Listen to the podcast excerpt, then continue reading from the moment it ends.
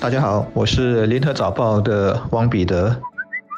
各位听众，大家好，我是新民日报的朱志伟。农历新年即将来临，过年期间，当我们每户一天只能欢迎八个人来拜年时，有一群人却能无孔不入地通过互联网应用和社交媒体平台进入我们的生活。那群人就是骗子，而且行骗的手法五花八门，有色诱、利诱、恐吓、勒索和通过赌博等方式，性质非常恶劣。其目的就是要受害人把钱掏出来。当然，还有一种算是比较常见的方式，就是打电话。骗子会以公安或者银行人员自居，我们按了一之后，就会有一把声音告诉我们，说是我们涉及什么案件等等等等，都是在欺骗。这里，我作为全国罪案防范理事会的成员之一，也要呼吁大家下载反诈骗应用 Scam Shield。这款应用的最大好处是，它可以不断的累积诈骗集团使用用的电话号码，就算骗子常常换电话号码。只要我们在应用中加入这些号码，就能防止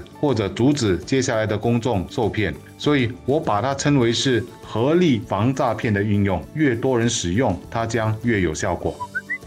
骗子骗钱的最终目的就是要受害人汇款送钱，而汇款送钱需要一个程序。那就是通过银行转账。前天的一则新闻就能引起大家的注意，那就是警方反诈骗中心首次主动出击，通过线索找到还被蒙在鼓里的受害人，及时阻止他们继续向骗子汇款，为受害人止损。情节大概是这样子：警方与五家银行展开了三天的执法行动，及时介入超过两百起骗案。在这一次的行动中，银行都派出职员全力的支持和协助警方。很多人都会好奇，银行是如何可以阻止这类的骗案的呢？其实，银行看的就是规律。比如说，当某个户口有不寻常的资金流动，突然要支出或者转账一笔大数目时，那么，银行的职员就能扮演一个关键的角色，例如关心的问一下，转那么多钱是要给什么什么亲戚啊等等，并从中观察对方的表情或者反应。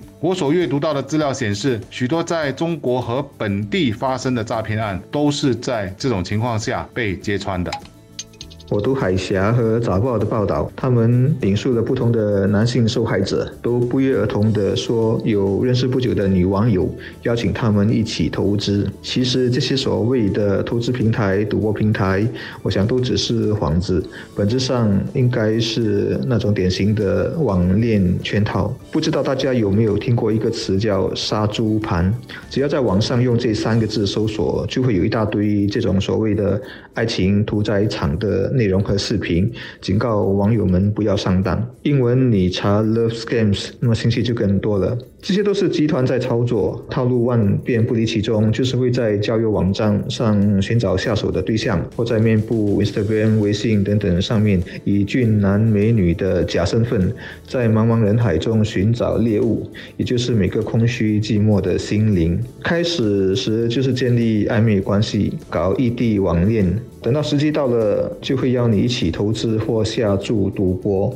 说是有特别的门路或消息，肯定能够赚钱。不用说，平台都是假的。不管对方跟你说啊，我们赢了多少钱，输了多少钱，你转过去的钱肯定是有去无回的。有时候对方会告诉你说账户被冻结了，要受害者再交一笔保证金什么的，其实都是连环套，目的不过是想多宰几刀，再剥你一层皮，提高他们的业绩罢了。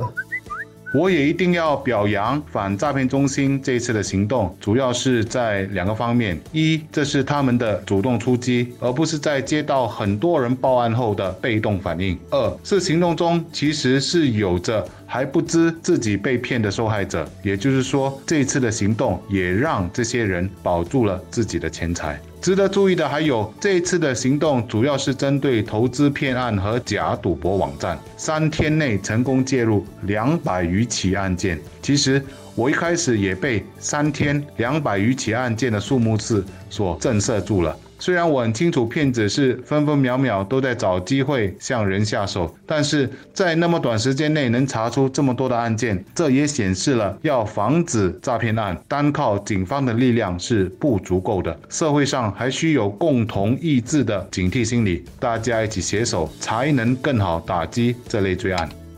反诈骗中心这次主动出击，通过线索找到还被蒙在鼓里的受害人，避免他们继续向骗子汇款，当然是好事。我甚至觉得说早就应该这么做了，或者应该问说为什么更早不这么做？因为警方只要得到总检察署的同意，是有权查看任何人的银行账户的。只要有人来报案，那么调查发现情节和一般诈骗套路吻合，就应该调阅啊收款的账户。看有没有其他人也可能正在受骗，一直把钱转进这个户头。提早介入，阻截转款的路径，这样做好处不言而喻。至少让一些人少受害，或者说已经受害的人可以止损。因为这些钱说到底都可能是血汗钱，甚至是一个人的终身积蓄，而且一旦被骗走是很难取回的。